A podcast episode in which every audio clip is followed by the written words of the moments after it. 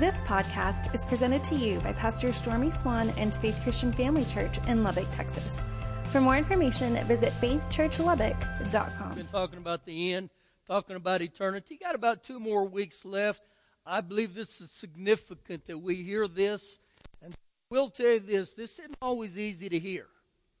But I don't believe church was always meant to be easy. I think there's times we just got to hear the truth, and the truth will set us free. So, in saying that, if you need a Bible, get your hand up because I want you to see the truth. Get the word in your hand and go with me the book of Ecclesiastes, chapter 3. Ecclesiastes 3. You say, What are those shirts you guys are wearing? Well, we're going to give you an opportunity to get one the, after the service is over. So, we'll have some announcements on that. Bless all of you. Let me read you a definition of the word eternity as you're turning to Ecclesiastes 3. The definition of eternity is infinite time the state of existing outside of time.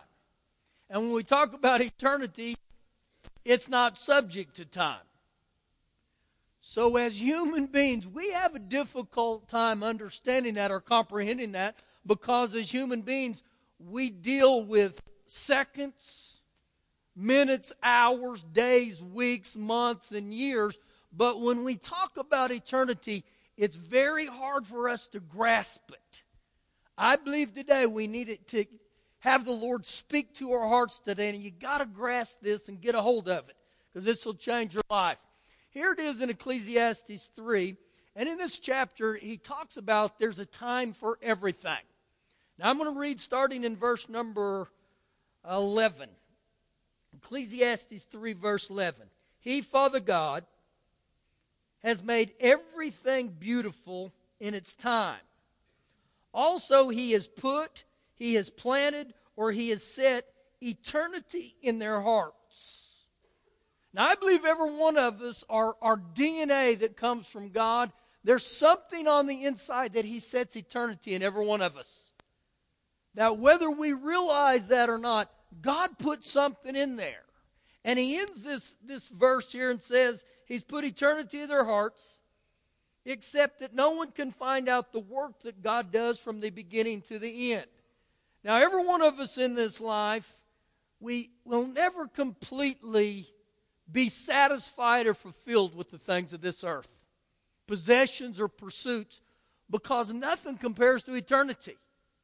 Now, I want to read one more verse in that chapter, verse number 14. I know that whatever God does, it'll be forever or final. Nothing shall be added to it and nothing taken from it.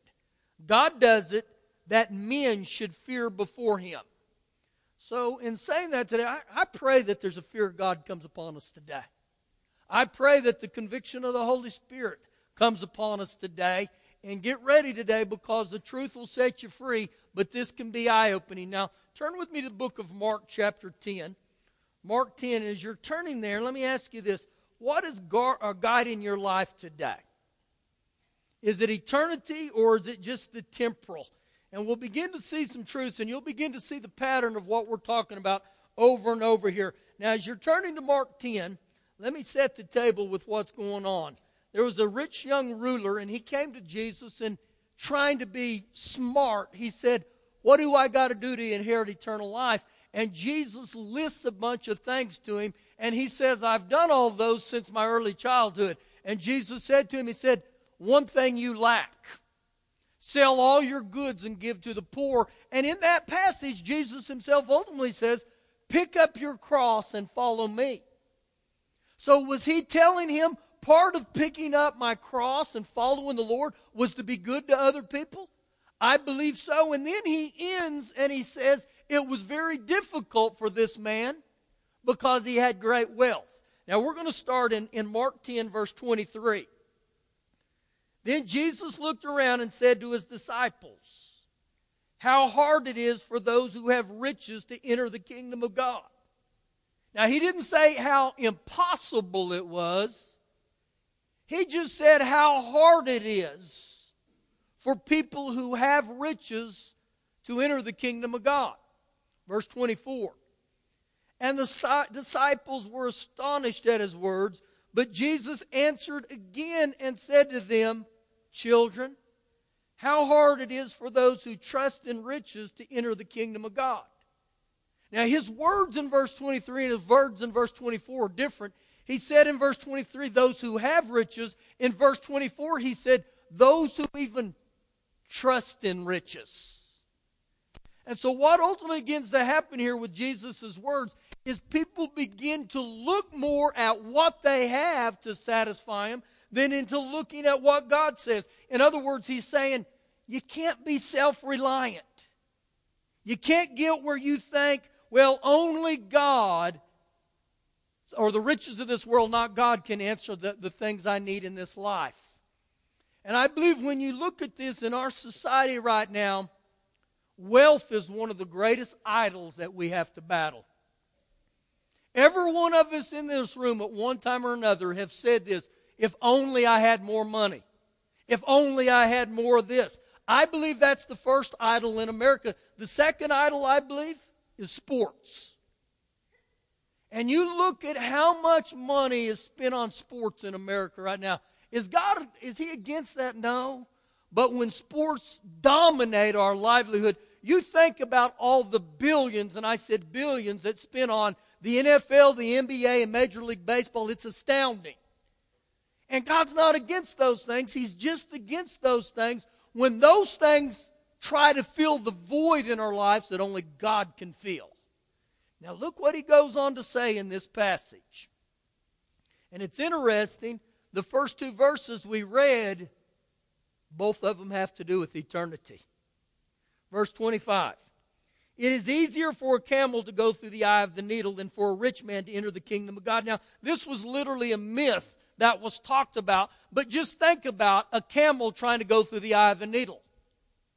Very, very difficult. And when you read this, the Jews themselves, they saw wealth as a mark of God's favor. And they thought that it was downright inconceivable that riches could hinder anyone from going to heaven. So this was a culture shock for them when Jesus said this. Verse 26. And they were greatly astonished, saying among themselves, Who then can be saved? And the point here is human achievement can save nobody. I don't care how much you have, I don't care how smart you are, that cannot save you. Only Jesus. And he ends in this verse or this passage, and he says, But Jesus looked at them and said, With men or humanly speaking, it's impossible but not with God, for with God all things are possible. So, this episode is a sad example of what can happen to people when they begin to trust more in material goods than trusting in the living God. Now, you're going to begin to see this pattern all through the, this morning, exactly what Jesus was talking about here. Remember in Matthew 16 26, Jesus said, You can gain the whole world and lose your soul. So go with me, and I want to give you a first hand illustration of how this looks this morning. Look in Luke chapter number 16. Luke 16. And as you turn there, man, I got to let the scriptures teach me today. Let the word of God speak to your heart in this. This is a passage here. We'll begin in verse 19. Luke 16, verse 19. It said, There was a certain rich man who was clothed in purple now, purple always had to do with royalty, and in fine linen or the best, and he fared sumptuously or he lived in luxury every day. But there was a certain beggar named Lazarus, full of sores, who was laid at his gate, at this rich man's gate, on a daily basis.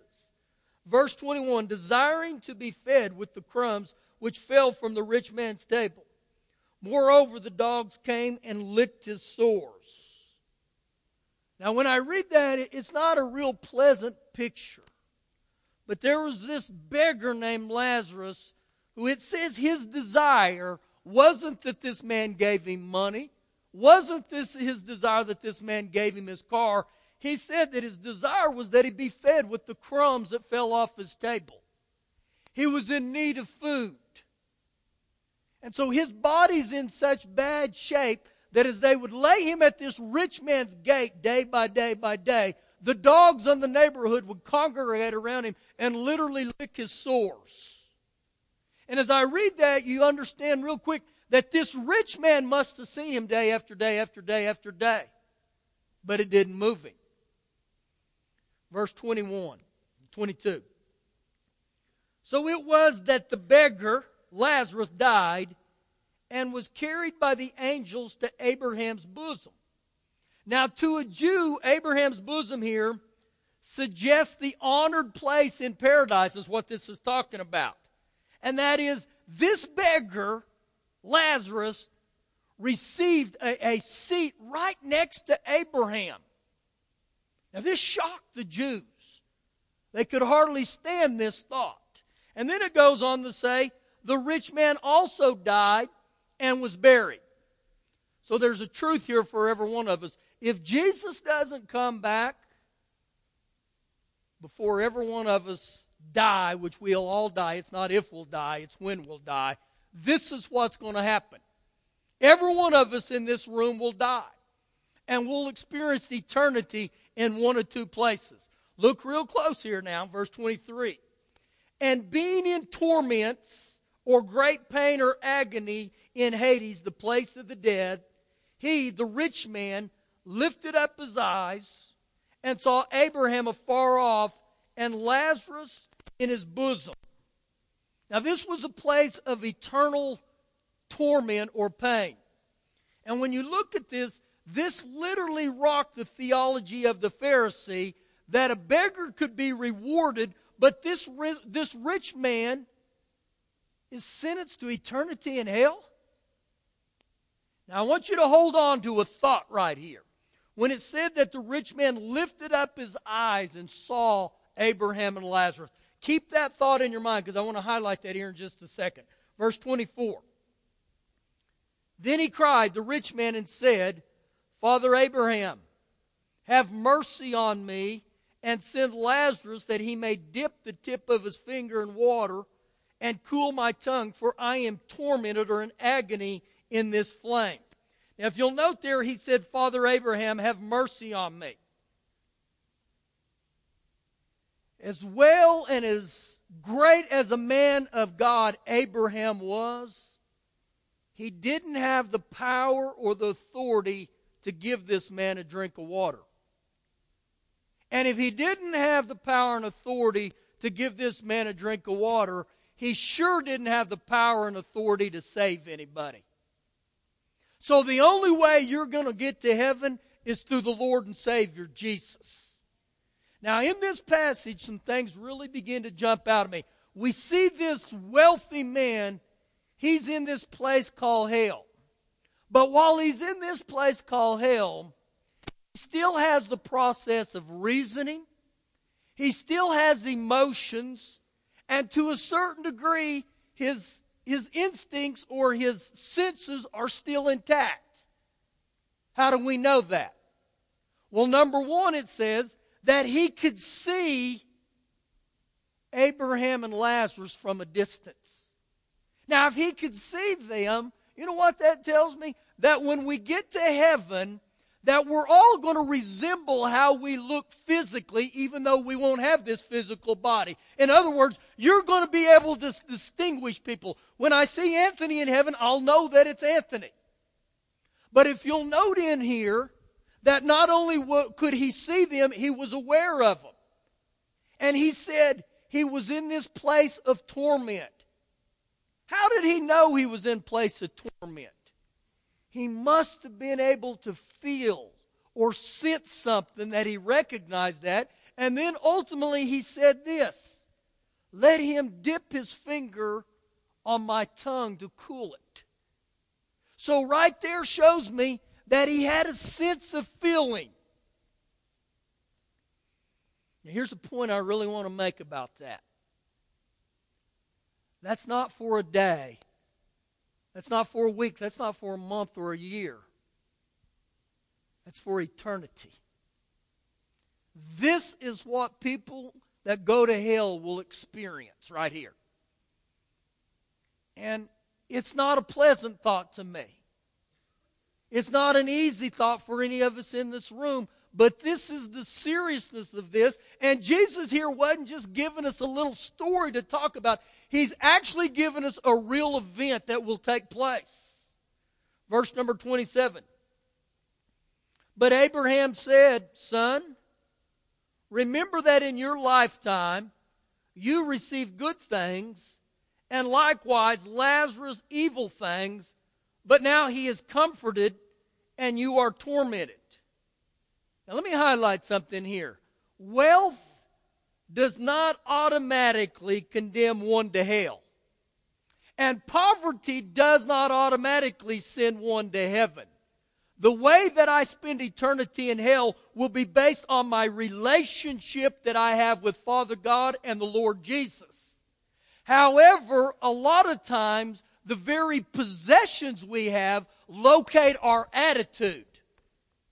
In other words, if I have the, the, the attitude or the mentality, I'm better than you, I'm more important than you, I'm a more value than you, a lot of times it's because I have money or I have prestige and I think, I'm above you.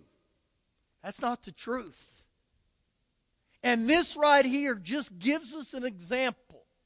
Now keep reading verse 26. Jesus' words, and besides all this, between us and you, there is a great gulf fixed. What does that mean? Well, when you look at this, Jesus emphasizes here that there's a chasm that separates the ones in heaven from the ones in hell. But there's no indication or no hint that this will ever be changed or reversed. So when we hit the place in our life called the end, whether that's we die physically or Jesus comes back, wherever I go to eternally at that moment, that's it. So he goes on to say, and besides all this between us and you, there's a great fix so that those who want to pass from here to you, they cannot, nor can those from there pass to us. Then the rich man said, I beg you therefore, Father, that you would send him to my father's house. So the rich man now, he begs and he says, Would you send him? Who did he say send him to his, his house? The beggar himself. So the one who begged on this place called earth, the roles are now completely changed. And he said to him, He said, would you send him to my father's house? Why? For I have five brothers, that he may testify to them, lest they also come to this place of torment. Now, if hell isn't such a bad place, why did this rich man not want any of his brothers to join him? If you'll notice what he said, to this place of torment. It's not a pleasant place. And when you begin to read this, you begin to look and, and, and think, well, why then did he not say to Abraham, send me back so I can tell my own brothers? They'll believe me, I'm their own brother, because I believe this man knew I'm eternally damned to this place. I'll never get out of here. He knew it. How many of have ever heard this statement? Misery loves company. If that's the truth, then why didn't it apply right here? Why didn't he want his brothers or his comrades to come join him? The reason is this is he knew this was a place of torment and this was a place that there would be no relationships or no fellowship eternally. Forever. Whoo, this is tough, isn't it? But we got to hear this stuff. Keep reading, verse 29. And Abraham said to him, They have Moses and they have the prophets. Let them hear them. So, who was Moses and who was the prophets? Well, Moses wrote the first five books of the Old Testament. And the prophets are the ones that read, read, uh, wrote the other ones. And so, right here, Jesus was telling them, listen, boys, they don't need this guy come back. They just need to learn to, uh, to, to believe the Word of God. Let God be true and every man a liar. Now he gets in it a little more de- in detail in verse 30, and he said, No, Father Abraham, but if one goes to them from the dead, they will repent. And so, what he was talking about here is he was wanting his brothers to have an extraordinary sign or an extraordinary experiment. But right here, he said, no, all they need is the Word of God. You know why? Is because I can't live off of signs and wonders. Signs and wonders, they come and go. But the only thing that'll never change is the Word of God. See, experiences can complement the Word of God, but they can never take the place of the Word of God. That's why it's so important that not only we read this book, we fall in love with this book. That this is my blueprint.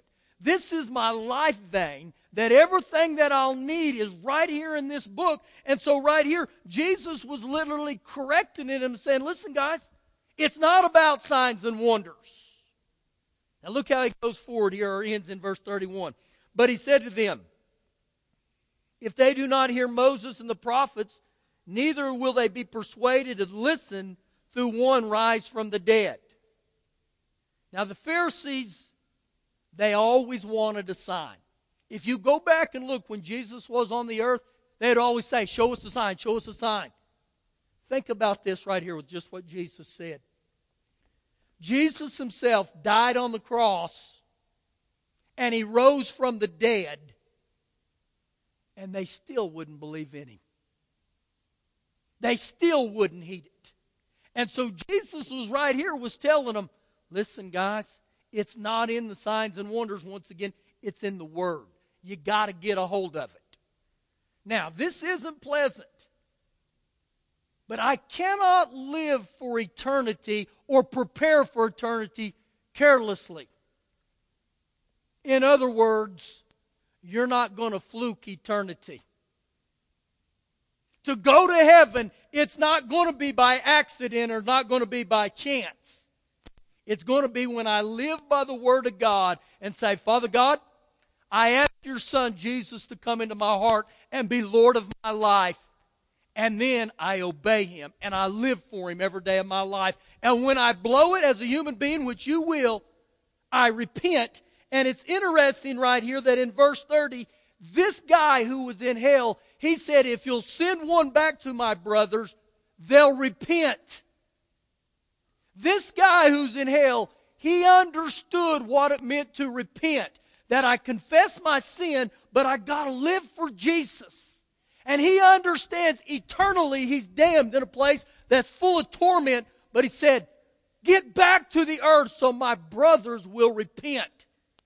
See, I believe that's a highlight from Jesus telling me and you repent. Repent. Now, go with me for one more passage to the book of Revelations, chapter 3. Revelations, chapter 3. You know, I, I'm aware of the, the, difficulty in hearing this. But nowhere can I find where Jesus said, let's just go to church and let it just be fun and let it be easy. You know, let's all just sit around and sing kumbaya. I, I wish that was the truth, but the more I read this stuff, is I, I sense the severity of what Jesus is trying to get across to us. And I've had people, numerous in the last few weeks since we've been on this, said, Man, you're really intense about this. I, I don't know if it's intense or not, but I don't want people to go to hell. I don't want to go to hell. And I got to heed what he said. Now, I encourage you in the upcoming week, this is your homework assignment. Read Revelation 2 and Revelation 3. And in that passage, Jesus addresses seven churches in seven different cities. Let me just tell you about some of the churches real quick. One was the Loveless Church. The second one was the persecuted church. The third one was the compromising church. The fourth one, the corrupt church. The fifth one, the dead church. The sixth one, the faithful church. and we cruise into Revelations 3, verse 14, and this is the one I want to hit today. I encourage you to read every one of those because in every one of them, he talks about eternity in there. And in every one of them, he ends almost exactly the same way. And when we get to the end of this passage, you'll see how he emphasizes a couple things. So we pick up here, Revelations 3, verse 14. And to the angel of the church of the Laodiceans. So he's writing to a church in a place called Laodicea. Laodicea was a very arrogant and prideful city. It was a very affluent city. It had a major banking industry. It had a medical school. Keep reading. These things, says the Amen, which is the God of truth, the faithful and the true witness, the guarantee of all God's promises, and the beginning of the creation of God, which is the Lord Jesus. Verse 15 I know your works, your deeds, or the way that you live, and that you are neither cold nor hot. I could wish you were cold or hot. So, you know what Jesus is telling me right here? He's saying, I wish you were either cold or I wish you were hot. Verse 16. So then, because you are lukewarm. Now, he's talking about lukewarm from a spiritual sense. And as we read further here, you'll begin to see that lukewarm to Jesus is not only distasteful, it's disgusting. What would be the definition of lukewarm right here? Well, I believe it's an in between state. It's a half hearted state. In other words, I'm a saint on Sunday, but I'm a sinner on Monday. It's a state that we try to blend in.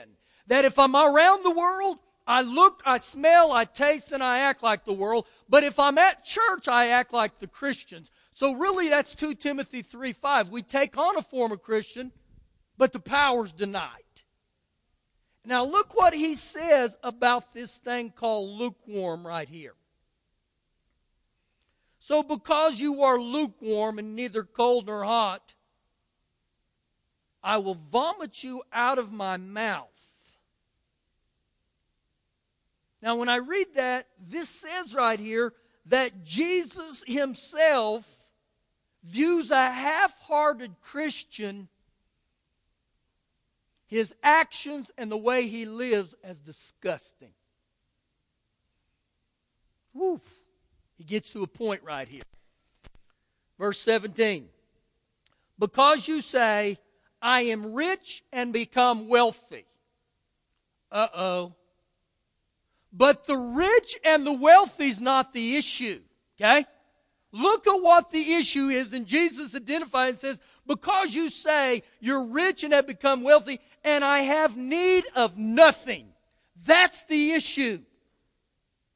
Because what ultimately happens is when you're rich and you have everything, you're of need of nothing. You know why? When you got an issue in your life, you can go pay for it. You can go buy it. And so ultimately you're saying, because I have wealth and I have money, I don't need you. Thank you for that whistle. This is crazy good in a good way.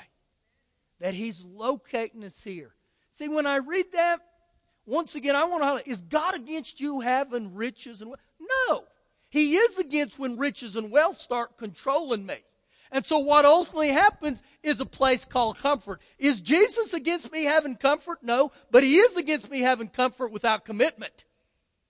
When my comfort pulls me away from him and I turn my back on him, or I come into church and, you know, I want to sing about Jesus and I want to come in here and be all lovey dovey, but when I leave, I have no need of you. Or when I come around Jesus, all it is for me to be with Jesus is to say, I need this, this, this, and this, and this.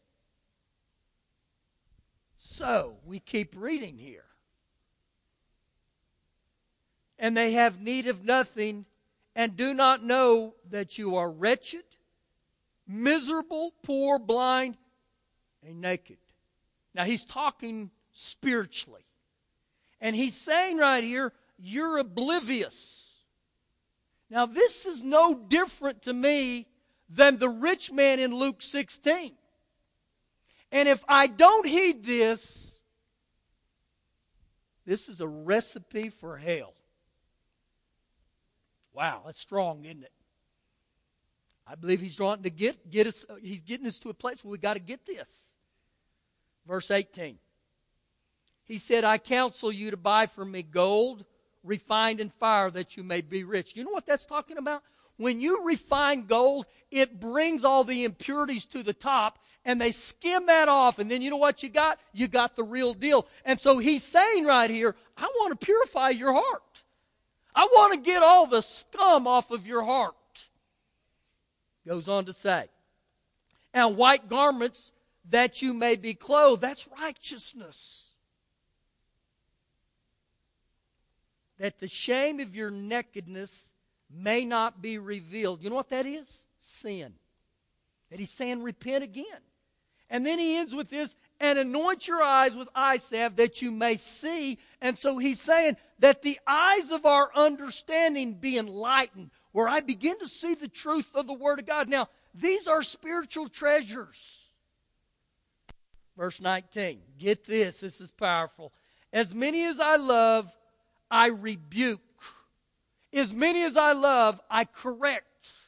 As many as I love, I chasten, I discipline to those he loves. Therefore, be zealous. Now, that word zealous, or the word zeal itself, is a passion. And I believe he's telling us in here, I want to ignite you. I want to spark a passion within you for what? The things of God. And note how he ends all this. And repent. What was the cry of the man that's tormented in hell for his brothers? Send Lazarus back so my brothers will repent. And here Jesus echoes this again repent and turn from your wicked ways. Verse 20 Behold, I stand at the door and I knock. Jesus says, I stand at the door and knock. It doesn't say, that Jesus comes to the door and he kicks it in. You know what that tells me? Jesus is not going to force himself upon one of us. None of us.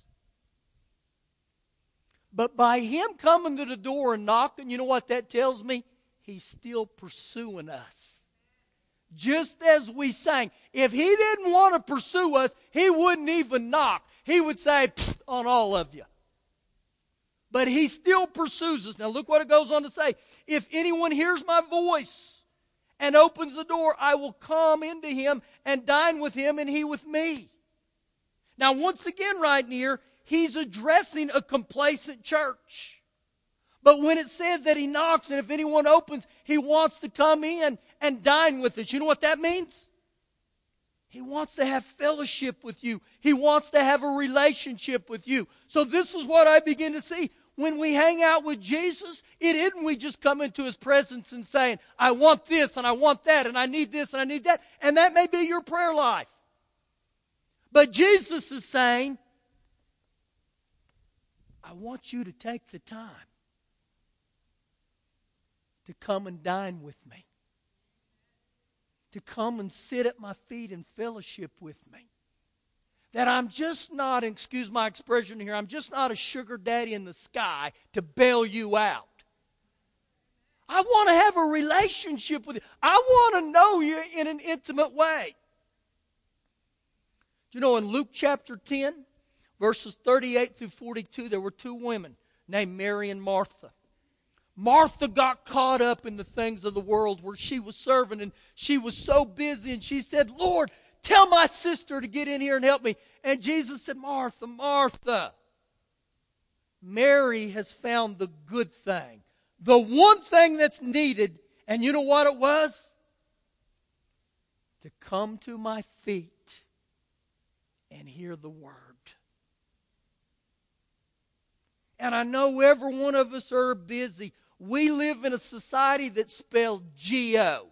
Go, go. Man, I mean, we are on a dead sprint everywhere. I owe, I owe, so off to work I go. Man, we are busy. Never in the history has mankind been so busy.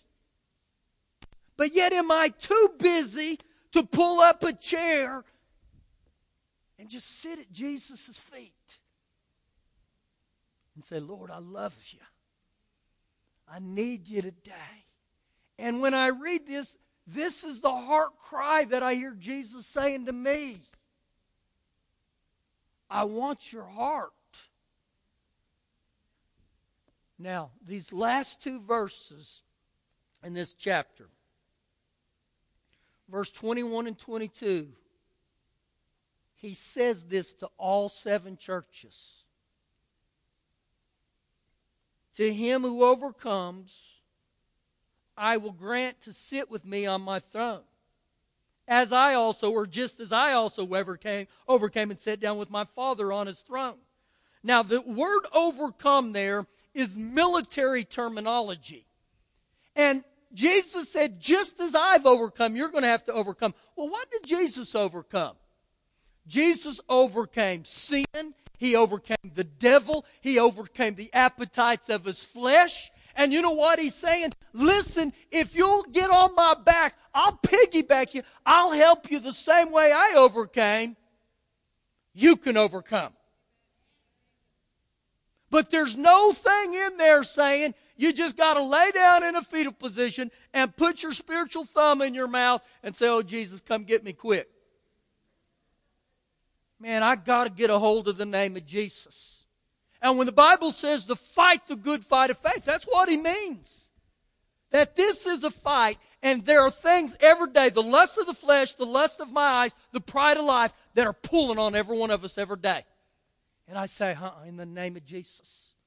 The name of Jesus. Now he ends with this. And he who has ears to hear, let him hear what the Spirit says to the churches. Every one of them, he, he ends with that to him who has ears to hear. Now, once again, you've heard me say this. I can look around the room, and every one of you in here got two ears. So the issue wasn't my ears. The issue was, do I heed what he's saying? And this is the point Jesus was making again and again and again. And if I have issues where the desires of wealth are pulling me from the things of God, I better heed this. And I look in my own life. And I would venture to say every one of us in this room, at one time or another in our life, have thought this or said this. If I just had more money. If I just had a better car. It, and so we can fill in the blanks with if. But I don't believe the things, the riches of this world were the answer. I believe it was hanging out with Jesus and saying, okay, Lord, I'm going to live for you. I don't want to be consumed with the things of this world. I don't want it to dominate me. Now, here's the thing we get into, and I'll end with this. Crossing my fingers. You know what it means when a pastor says we're going to end with this? Absolutely nothing. I'm just kidding. I'll quit. The dilemma every one of us in this room have is right here. I, I can become so earthly conscious that I'm no heavenly good. Or I can become so heavenly conscious that I'm no earthly good. And so, like I said, the dilemma we come in is this right here that I live in this place called earth, even though eternally I'm going to be in heaven. And so it's a balancing act here. And I believe God understands that. But He's saying this right here. You can't be like a teeter totter and look like this or like this that He understands. Every one of us tomorrow you're going to have to go to work. I wish I could give you the day off, but I can't.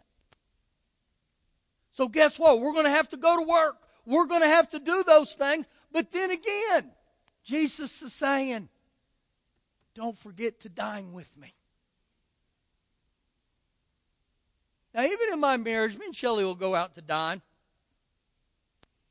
And I'm not real romantic. I mean, on our anniversary, we would go to Dairy Queen and I allow her to supersize stuff. There's a lot of truth to that. But I think about, and just, just use this analogy, whether it's with your wife or your husband, whoever. When you go out to dine, it, it's not all evening. But I do make the effort. I do take the time. And it's the same with the Lord. He said, Man, I want to hang out with you. I just want you to come and, and, and tell me how awesome I am. I just want you to fellowship with me. Stand on your feet. Thank you for listening to the podcast. For more information, visit faithchurchlubbock.com.